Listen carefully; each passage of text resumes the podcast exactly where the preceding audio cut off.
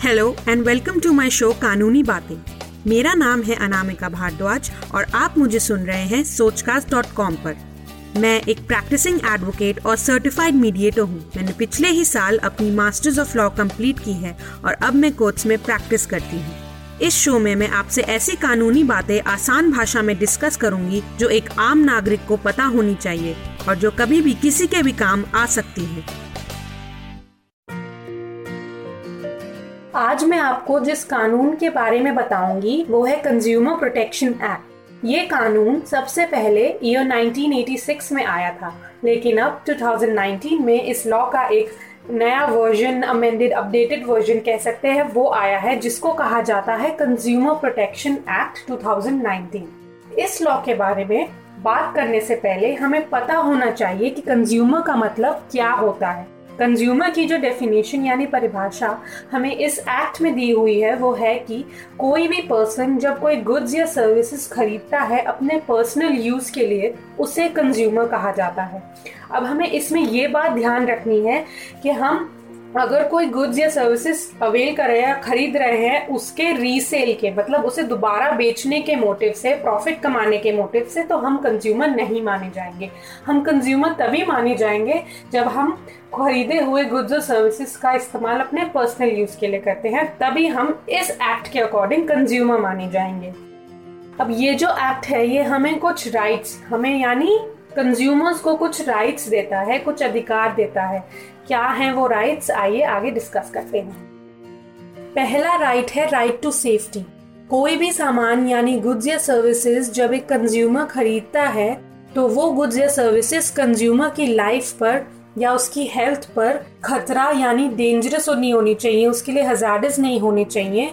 अगर ऐसे प्रोडक्ट्स कोई सेलर बेचता है कि जो हमारे हेल्थ या हमारे लाइफ या हमारे सराउंडिंग्स के लिए खतरा हो सकते हैं डेंजरस हो सकते हैं या किसी तरह से हजारस हो सकते हैं तो वो सेलर को लाइबल माना जा सकता है। मतलब हम उसे लाइबल होल्ड कर सकते हैं ऐसे प्रोडक्ट्स बेचने के लिए। और एक कंज्यूमर की भी ड्यूटी होती है कि कुछ भी बाय करने से पहले उस प्रोडक्ट की क्वालिटी को देखकर खरीदे। अब आप पूछेंगे कि हमें कैसे पता चलेगा कौन सी अच्छी क्वालिटी है, कौन सी बुरी? तो उसके लिए भी गवर्नमेंट ने कुछ सेफ्टी स्टैंडर्ड्स बनाए हुए हैं। पहले से ही जिनके अकॉर्डिंग गुड्स मैन्युफैक्चर हो सकते हैं या होते हैं। जैसे कि आपने बहुत बार देखा होगा, कुछ इलेक्ट्रॉनिक गुड्स जब आप खरीदते हैं, कोई भी इलेक्ट्रॉनिक अप्लायंसेस आप बाय करते हैं तो उन पर एक आईएसआई का मार्क होता है। उस आईएसआई के मार्क का मतलब है कि उस प्रोडक्ट ने गवर्नमेंट के द्वारा दिए हुए सेफ्टी स्टैंडर्ड्स को मैच किया है। गवर्नमेंट वो मार्क उन्हीं को लगाने को अलाउ करती है जो गवर्नमेंट द्वारा दिए हुए सेफ्टी स्टैंडर्ड्स जो गवर्नमेंट ने दे रखे हैं, उनको मैच करके अपने मैन्युफैक्चर करता है गुड्स को। तो वो मार्क जो है आईएसआई का मार्क वो उन गुड्स की, उन इलेक्ट्रॉनिक गुड्स की स्पेसिफिकली उनकी अच्छी और सेफ़ क्वालिटी का प्रूफ माना जाता है। तो आप जब भी कोई इलेक्ट्रॉनिक सामान खरीदते हैं तो उस पर आईएसआई का मार्क ज़रूर चेक कर लीजिए। ऐसे ही और अलग अलग टाइप ऑफ़ प्रोडक्ट्स के लिए गुड्स के लिए अलग अलग मार्क्स होते हैं। जैसे फ़ूड प्रोडक्ट्स पर F S S A I का मार्क होता है। वो F S S A I का मार्क इंडिया में उन फ़ूड प्रोडक्ट्स की गुड क्वालिटी का प्रूफ माना जाता है। ऐसे ही एग्रीकल्चर प्रोडक्ट्स पे एगमा का साइन होता है। ऐसे ही डिफरेंट टाइप्स ऑफ़ प्रोडक्ट्स हैं। उन पे गवर्नमेंट ने डिफरेंट टाइप्स ऑफ़ मार्क्स बना रखे हैं, जो गवर्नमेंट देती है। जब ये गुड्स और प्रोडक्ट्स उनकी सेफ्टी स्टैंडर्ड्स और उनके स्टैंडर्ड्स के अकॉर्डिंग मैच करते हैं।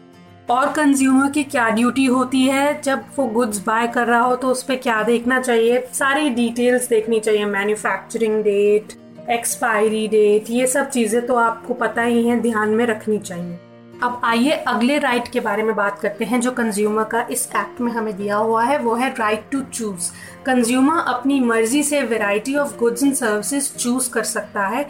कोई भी सेलर अपना चॉइस कंज्यूमर पर फोर्स ठोक नहीं सकता, और कोई तरह की मोनोपली क्रिएट नहीं कर सकता। मोनोपली का मतलब होता है, एक ही प्रोडक्ट रहेगा मार्केट में, और सिर्फ़ एक ही बिकेगा या आप एक ये ही ले सकते हैं फ़ूड प्रोडक्ट्स में, आपको इसी कंपनी का लेना पड़ेगा। तो ऐसे मोनोपली क्रिएट नहीं कर सकता। अगर हम वेराइटी चाहते हैं और वेराइटी में से चूज़ करना चाहते हैं तो ये भी कंज्यूमर का हक। है अब आइए नेक्स्ट राइट की बात करते हैं। वो है right to information right to information क्या होता है? कि हमें एक कंज्यूमर को अधिकार है सारी इंफॉर्मेशन सारी जानकारी को जानने का। आपने बहुत गुड्स बाय करते वक्त काफ़ी बार उनके पीछे देखा होगा प्रोडक्ट्स की, जो पैकेजिंग होती है, उनके पीछे देखा होगा कि काफ़ी सारी डिटेल्स लिखी होती हैं। जो वो है बंदे का नाम मैन्युफैक्चरिंग कंपनी का नाम मैन्युफैक्चरिंग डेट या इंग्रेडिएंट्स लिखे होते हैं या एक्सपायरी डेट इंस्ट्रक्शंस लिखे होते हैं। तो वो सब इसलिए होते हैं कि कंज्यूमर को प्रॉपर एडिकेट इन्फॉर्मेशन मिलनी चाहिए कोई भी गुड्स या सर्विसेज़ बाय खरीद करने से पहले या अवेल करने से पहले ये हमारा हक है कि हमें उस प्रोडक्ट के बारे में सारी इन्फॉर्मेशन मिले, कि वो किस कंट्री का प्रोडक्ट है, किस मैन्युफैक्चरर का है, कौन से इंग्रेडिएंट्स यूज़ हुए हैं, कौन से नहीं हुए हैं, उसमें कुछ सेफ्टी इंस्ट्रक्शंस हैं या नहीं है तो ये सब चीज़ें देखकर ही कंज्यूमर बाय कर सके। इसीलिए सब प्रोडक्ट्स पर ये सब लिखना ज़रूरी होता है। और इस राइट को कहते हैं राइट टू इंफॉर्मेशन अगला जो राइट है, जो हमें इस एक्ट में दिया हुआ है, वो है right to be protected from unfair business practices अब अनफेयर बिज़नेस प्रैक्टिसेस क्या होते हैं? बहुत लोग कुछ सामान ब्लैक में बेचते हैं ब्लैक मार्केटिंग करते हैं, वो अनफेयर बिज़नेस प्रैक्टिसेस में आता है। ब्लैक मार्केटिंग क्या होता है? बेसिकली जो एमआरपी रेट है, उससे अगर तुम्हें डबल में कमाना है टैक्स इवेट करना है तो ब्लैक मार्केटिंग होती है, बहुत ज़्यादा प्रोडक्ट्स की, बहुत सर्विसेज़ की। डबल तिगुना अमाउंट में सामान बेचा जाता है और उसकी एक्चुअल मार्केट में तंगी हो जाती है, उसको ब्लैक मार्केटिंग कहते हैं। ये अनफेयर बिज़नेस प्रैक्टिसेस में आता है। या फिर कोई सामान का एडल्ट्रेटेड वर्जन बेचना एडल्ट्रेटेड मतलब मिलावटी सामान बेचना, ये भी अनफेयर बिज़नेस प्रैक्टिसेस में आता है। या फिर एमआरपी ना बताना या एमआरपी से ज़्यादा प्राइस में बेचना, उसको भी अनफेयर बिज़नेस प्रैक्टिस में माना जाता है। तो एक कंज्यूमर का अधिकार है सुरक्षा होना, इन सब अनफेयर बिज़नेस प्रैक्टिसेस से सुरक्षित रहना। ये हमारा अधिकार है राइट है। अब मैं आपको इससे रिलेटेड एक केस बताती हूँ। तो आपने बहुत जगहों पर देखा होगा, काफ़ी जैसे थिएटर्स में आप जाते हैं या फ़ूड कोर्ट्स में या ऐसे मेट्रो स्टेशन होते हैं रेलवे स्टेशन होते हैं, वहाँ पर क्या होता है कभी कभार आप कोई मान लीजिए चिप्स का पैकेट लेते हैं या वाटर बॉटल लेते हैं तो जो उनका एमआरपी होता है, उससे ज़्यादा पे वो बेच रहे होते हैं डबल करके बेच रहे होते हैं ऐसी जगहों पर। तो ये भी एक गलत चीज़ है और हम ज़्यादातर क्या करते हैं, लोग इस चीज़ को इग्नोर करते हैं, या तो अमाउंट पे कर देते हैं या फिर मतलब सोचते ही नहीं है इस बारे में कि हमें इस चीज़ के खिलाफ आवाज़ उठानी चाहिए या नहीं उठानी चाहिए। बट ऐसे एक इंसान थे मिस्टर कौंडाए फ्रॉम आंध्र प्रदेश, जिन्होंने इस चीज़ को इग्नोर नहीं किया। वो एक सारवी फ़ूड कोर्ट में गए। और वहाँ पर उन्होंने एक पानी की बोतल मांगी। जब उन्होंने पानी की बोतल मांगी पा, पानी की बोतल का एमआरपी होता है बीस रुपये लेकिन वहाँ पे उन्हें चालीस रुपये चार्ज किया गया। तो उन्होंने इस चीज़ के खिलाफ कंज्यूमर फोरम में जाके कंप्लेन की और अपने क्लेम के सपोर्ट में उन्होंने वहाँ का बिल दिखाया कंज्यूमर फोरम को। तो कंज्यूमर फोरम ने मिस्टर कोंडाई के फेवर में डिसीज़न लिया और उस सार्वी फ़ूड कोर्ट को कंपनसेशन देने को बोला मिस्टर कोंडाई को। बीस हज़ार का कंपनसेशन और जो बीस रुपए एक्स्ट्रा चार्ज किए थे, वो भी वापस करने को बोला। और पाँच हज़ार रुपये इन कॉस्ट जो उनका कंज्यूमर फोरम में जाने के लिए लगे भी होंगे या कुछ भी हुआ होगा, वो भी उनको वापस करने को बोला। तो आप जब भी ऐसे चीज़ें देखते हैं कि एमआरपी से ज़्यादा बिक रहा होता है, हम यूजुअली इग्नोर करते हैं। लेकिन इन्होंने इग्नोर नहीं किया और इन्होंने जाके कंप्लेन की कंज्यूमर फोरम में। और ये केस जीते भी, तभी की तभी, और इनको कंपनसेशन भी अलॉट हुआ। ऐसा ही एक और अनफेयर ट्रेड प्रैक्टिसेस का केस है, जिसमें अभी तो मैंने आपको बताया कि एमआरपी से ज़्यादा बिक रहा था। लेकिन अगर कभी कुछ प्रोडक्ट्स को आप ऐसे खरीदते हो जिन पर एमआरपी ही ना लिखा हो तो भी आप उनके खिलाफ कंप्लेन कर सकते हैं। ऐसा ही एक बागेलकर का आकाश कुमार था 19 ईयर ओल्ड बॉय जिसने एक ऑनलाइन बुक खरीदी। और ऑनलाइन जब उसकी बुक डिलीवर हुई तो उसने देखा कि उस पर एम था ही नहीं। उस पर एम था ही नहीं तो उसने अलग अलग जगह जाके वो बुक का प्राइस सर्च किया और वो अलग अलग जगहों पर जितनी उसने खरीदी थी उससे कम दामों पर और डिफरेंट डिफरेंट दामों पर मिल रही थी। तो वो कंज्यूमर फोरम गया against the Penguin book India private limited जो कंपनी है उस जो वो बुक uh, बेचती है उसके अगेंस्ट वो कंज्यूमर फोरम किया। तो कोर्ट ने ये बोला कि प्रोडक्ट पर एमआरपी ना छाप कर बेचना is a unfair trade practice ये एक अनफेयर बिज़नेस प्रैक्टिस है। किसी भी प्रोडक्ट पर एमआरपी छापने का मतलब होता है इंश्योर करने का मतलब होता है कि कस्टमर को ज़्यादा प्राइस में ये बुक ना बेची जा रही हो। तो फिर कोर्ट ने क्या बोला? कोर्ट ने आकाश कुमार को दस हज़ार का कंपनसेशन दिया और दो हज़ार पाँच सौ का और कंपनसेशन दिया एज कॉस्ट मतलब टोटल बारह हज़ार पाँच सौ का कंपनसेशन मिला उसे और बुक मिली उसे फ्री में और उन्होंने उस कंपनी को बोला कि आप अपने बुक्स पर एमआरपी छापिए, वरना ये अनफेयर ट्रेड प्रैक्टिसेस माना जाएगा like this Sochcast in in for more with Sochcast app from the Google Play Store. तो ऐसे छोटे मोटे बहुत केसेस हैं जिसमें लोग कंज्यूमर फोरम गए हैं, लेकिन काफ़ी लोगों को पता नहीं होता है तो वो जाना ऐसे सोचते भी नहीं है कि क्यों जाए, लेकिन कंज्यूमर फोरम्स में जल्दी केस सॉल्व भी होते हैं और सही टाइम पे भी हो जाते हैं। तो हमें अगर ऐसी कहीं चीज़ें दिखे या फिर आपके साथ कोई अनफेयर ट्रेड प्रैक्टिस हुई है तो ज़रूर उसके खिलाफ आवाज़ उठाइए, जैसे इन लोगों ने उठाई।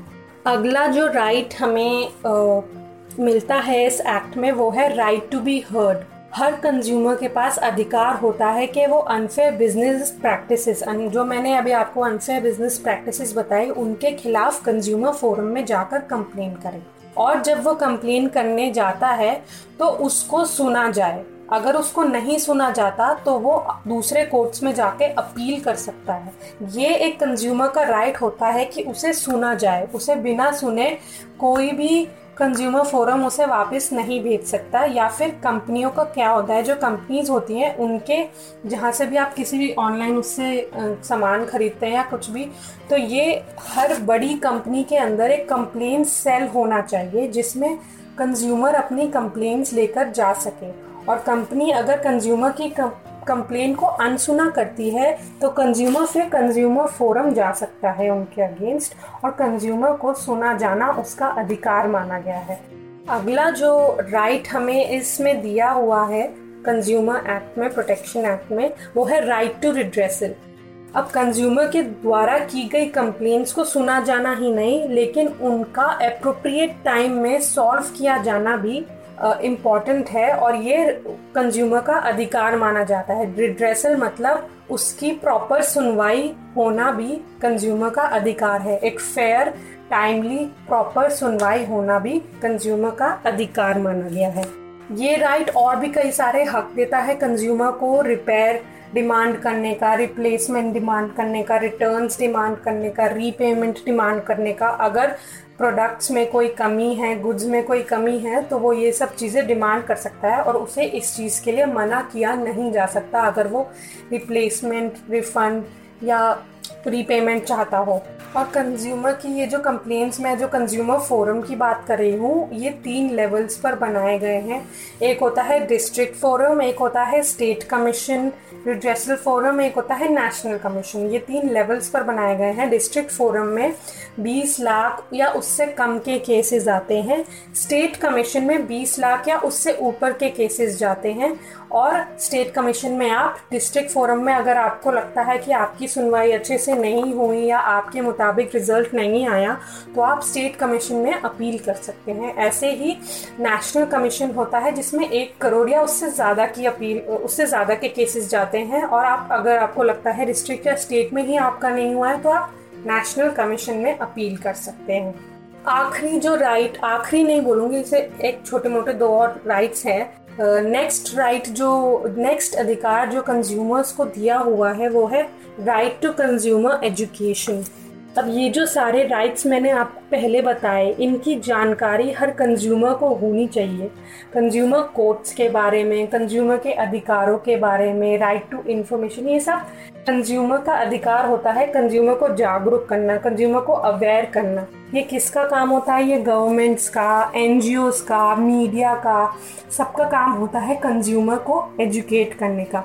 आपने पुराने टाइम में, पुराने टाइम में भी नहीं, बहुत टाइम पहले या कुछ टाइम पहले बहुत सारी एड्स देखी होंगी, जागो ग्राहक, जागो वाली। तो ये इसी चीज़ का हिस्सा है राइट टू कंज्यूमर एजुकेशन का हिस्सा है। बहुत सारी ऐसे जागो ग्राहक, जागो, या फिर ऐसे हर जगह लिखी होती है काफ़ी डिटेल जिसमें कंज्यूमर के एजुकेशन के लिए कंज्यूमर के अवेयरनेस के लिए काफ़ी इंफॉर्मेशन दी जाती है, बताई जाती है। अगला जो राइट है, वो है राइट टू हेल्दी इन्वायरमेंट ये बड़ी बड़ी बिज़नेस कंपनीज़ अगर हमारे इन्वायरमेंट को नुकसान पहुँचा रही है या उनके प्रोडक्ट्स के द्वारा किसी भी तरह से हमारे इन्वायरमेंट को नुकसान होता है तो उसके खिलाफ भी कंज्यूमर जो है वो कंज्यूमर कोर्ट में जाके कंप्लेन कर सकता है और उसकी सुनवाई भी होती है और वो भी लोगों के फेवर्स में आती है। आपको लगता है किसी प्रोडक्ट के द्वारा, किसी गुड के द्वारा या किसी सर्विस के द्वारा हमारे इन्वायरमेंट पर नुकसान हो रहा है या वो हमारे इन्वायरमेंट को अफेक्ट कर रहा है डायरेक्टली या इनडायरेक्टली जैसे भी तो आप उसके अगेंस्ट भी कंज्यूमर फोरम जा सकते हैं। तो ये सारे कुछ अधिकार थे जो हमें इस एक्ट में दिए हुए हैं और इस एक्ट में जो 2019 वाले एक्ट में कुछ नया जो आया है, वो ये है कि एक सेंट्रल कंज्यूमर प्रोटेक्शन अथॉरिटी बनाई है, जो ये सब चीज़ों को रेगुलेशन एक रेगुलेशन बॉडी बनाई है, जैसे अब डिफरेंट डिफरेंट बैंक्स होते हैं तो उनकी एक रेगुलेटरी बॉडी बॉडी है RBI reserve bank of India या फिर अलग अलग लोग, चीज़ों में अलग अलग एक रेगुलेटरी बॉडी होती है सेंटर में तो ऐसे ही कंज्यूमर कोर्ट्स की और कंज्यूमर की इन चीज़ों को ध्यान रखने के लिए, उनके राइट्स के वायलेशन को प्रोटेक्ट करने के लिए एक सेंट्रल कंज्यूमर प्रोटेक्शन अथॉरिटी बनाई गई है, जो इन्वेस्टिगेशंस कंडक्ट करेगी कंज्यूमर राइट्स के वायलेशन के लिए, और उनके सामने कोई अनसेफ गुड्स या वो चाहते हैं तो उनको दोबारा बुला सकती है मार्केट से निकाल सकती है, या कोई प्रोडक्ट्स या गुड्स के खिलाफ मिसलीडिंग एडवर्टाइजमेंट्स हो तो उनको निकलवा सकती है। हटवा सकती है। और अगर सेलिब्रिटीज़ ऐसी मिसलीडिंग एडवर्टाइजमेंट्स में पार्ट लेते हैं तो उन पर फाइन भी होता है, उन पर फाइन होता है, उनको रिस्पॉन्सिबल भी हेल्ड किया जाता है, अगर वो किसी प्रोडक्ट की मिसलीडिंग एडवर्टाइजमेंट में पार्ट लेते हैं। अब इससे रिलेटेड एक केस भी है, मैं आपको उस केस के बारे में बताती हूँ। आपने बहुत बार ये फेयर स्किन वाले एड्स देखेंगे क्रीम से रिलेटेड कोई ऑयल या इन सब कॉस्मेटिक्स की एड्स वगैरह देखी होंगी जो क्लेम करते हैं कि आपकी स्किन को एकदम फेयर बना देंगे, आपको गोरा कर देंगे। तो ये मिसलीडिंग चीज़ें हैं, ये आप नहीं कर सकते हैं। काफ़ी लोग इसे इग्नोर करते हैं। लेकिन एक 67 year old man from Kerala उन्होंने इसको इग्नोर नहीं किया। उन्होंने एक जो कंपनी है इंदू लेखा कंपनी जो ब्यूटी प्रोडक्ट्स मैन्युफैक्चर करती है, उसके अगेंस्ट 2015 में 2015 में केस फ़ाइल किया। और इस इंदु लेखा की एड में एक मनमुथी, एक सेलिब्रिटी था, एक एक्टर था, जो इस कंपनी का एम्बेसडर था ब्रांड एम्बेसडर था, और वो इस इस इसकी एड्स में मिसलीडिंग एड्स में पार्टिसिपेट भी करता था। और टैगलाइन क्या थी कि सोप से रिलेटेड एक टैग थी, एक इंदुलेखा की सोप थी, उससे रिलेटेड एक टैगलाइन थी मलयालम में। आई एम सॉरी अगर मैं इसको बुचर कर दूँ तो। सौंदर्यम निंगले तेड़ी वरम which meant beauty will come in search for you और ये एड ये भी क्लेम करती थी कि ये सोप आपको फेयर और ब्यूटीफुल बना देगी। तो इसके खिलाफ उस आदमी ने कंज्यूमर फोरम में जाके कंप्लेन की। तो जो कंपनी थी, इंदु लेखा, उसने कोर्ट सेटलमेंट हुआ कोर्ट के बाहर सेटलमेंट हुआ और इस कंपनी ने उस आदमी को तीस हज़ार रुपये कंपनसेशन दिया और पचास हज़ार रुपये क्लेम चातू ने मांगा था, लेकिन तीस हज़ार रुपये उसे मिला। और उस, और उसने बोला कि मेरा मनी कभी मोटिव नहीं था बट मैं चाहता था ये कंपनीज़ इससे ऐसे ही करके ये सब चीज़ें वहाँ से गेट अवे ना कर पाए। कोई भी गोरा होने की क्रीम्स या ये सब। तो आपने देखा होगा कि ये सब चीज़ें अब कम हो गई हैं क्योंकि इन पे केसेस ज़्यादा पड़ने लगे थे। अब फेयर एंड लवली नहीं, अब ग्लोइंग ग्लोइंग बोला जाता है, लेकिन पहले फेयर एंड लवली और ऐसे कई क्रीम्स आती थी जो ऐसे मिसलीडिंग स्टेटमेंट्स देखे ऐसे बच जाती थी, लेकिन उनके अगेंस्ट भी एक्शन लिया जा सकता है। अब ये कंज्यूमर की तो ड्यूटी होती है अवेयर रहे, जागरूक रहे अपने प्रोडक्ट से रिलेटेड या किसी चीज़ से रिलेटेड बट इस एक्ट में एक प्रोडक्ट लाइबिलिटी करके कानून में एक वो आया है कि प्रोडक्ट लाइबिलिटी उन कंपनीज़ पर होगी. अगर उनका कोई प्रोडक्ट ये मैन्युफैक्चर का कोई सर्विस या कोई प्रोडक्ट जो है, वो ख़राब है डिफेक्टिव है या इनएडिकेट सर्विसेज़ प्रोवाइड की हैं तो उसके लिए उनकी ड्यूटी बनती है कि वो कंज्यूमर को कंपनसेट करें। ऐसी प्रोडक्ट लाइबिलिटी कब कब बनती है? जब किसी प्रोडक्ट में कोई मैन्युफैक्चरिंग डिफेक्ट हो, कोई डिज़ाइन का डिफेक्ट हो वारंटी ना देते हो करेक्ट यूज़ की प्रॉपर इंफॉर्मेशन ना दी हो, या फिर कोई जो सर्विस प्रोवाइडर होते हैं, वो फॉल्टी या इन एडिकेट सर्विस प्रोवाइड की हो, या मैन्युफैक्चरिंग जो स्पेसिफिकेशंस हैं प्रोडक्ट की, वो अलग हो और एक्चुअल प्रोडक्ट अलग आया हो तो ये सब चीज़ों पे प्रोडक्ट लाइबिलिटी बनती है, जो मैन्युफैक्चरर होता है उस पर और जो उनकी ड्यूटी बनती है कि वो कंपनसेट करे कंज्यूमर को। और इस नए 2019 वाले वर्जन में जो ये अपडेटेड वर्जन है, इसमें ई कॉमर्स को भी लाया गया है। ई कॉमर्स का मतलब ऑनलाइन बिज़नेस ये जो वेबसाइट्स आप ऑनलाइन बाय करते हैं अमेज़ोन फ्लिपकार्ट और अलग अलग तरह की वेबसाइट्स हैं इस एक्ट में उन उन सबको भी लाया गया है और उन सबको भी ताकि रिस्पॉन्सिबल हेल्प किया जा सके, उनको भी लाया गया है और उनको बोला गया है कि आप भी अपनी साइट पे प्रोडक्ट से रिलेटेड ये सब इंफॉर्मेशन देंगे। मैन्युफैक्चरर का नाम manufacturing date country of origin जो प्रोडक्ट की कंट्री होगी ओरिजिन वो बताएँगे, सारी details like this Sochcast tune in for more with the Sochcast app from the Google Play Store ये सिर्फ़ गाइडलाइंस नहीं है ई कॉमर्स कंपनीज़ के लिए, ये प्रॉपर इम्पोर्टेंट मैंडेटरी ज़रूरी लॉज हैं जो उनको फॉलो करने ही करने पड़ेंगे। तो ये सारी इंपॉर्टेंट इंफॉर्मेशन है सिक्योरिटी ऑफ़ पेमेंट मेथड्स या रीपेमेंट कैसे कर सकते हैं? रिफ़ंड की इंफॉर्मेशन रिटर्न की इंफॉर्मेशन ये सब चीज़ें आपको डालनी ही डालनी पड़ेगी। उसके बिना आप नहीं कर सकते। अगर किसी साइट में रिफ़ंड या रिप्लेसमेंट ये सब चीज़ें ना अलाउड हो तो आप उसके अगेंस्ट भी कंज्यूमर फोरम जा सकते हैं। जो सेलर है, वो रिफ्यूज़ नहीं कर सकता प्रोडक्ट को वापस लेने से। अगर उनके उसमें कोई प्रोडक्ट में कुछ गलती है या आपने जो ऑर्डर किया, उसके अकॉर्डिंग नहीं मिला तो आप रिफंड रिप्लेसमेंट या रिटर्न बिल्कुल मांग सकते हैं ये आपका हक है। ये सब ई कॉमर्स कंपनीज़ जो हैं, वो प्राइस मैनिपुलेशन भी नहीं कर सकती just to gain profit sites पर जैसे मान लीजिए कोई पेन है, वो पचास रुपये का पेन है, लेकिन आप उसको सौ रुपये का करके उस पर ट्वेंटी फाइव परसेंट डिस्काउंट लगा के दे रहे हो तो ये एक तरीके का प्राइस मैनिपुलेशन हो गया। अगर ये चीज़ कोई कर रही है साइट तो आप इसके अगेंस्ट भी कंज्यूमर फोरम जा सकते हैं। और इस एक्ट में एक और चीज़ आई है alternate dispute resolution through mediation mediation का मतलब होता है आउट ऑफ़ कोर्ट अगर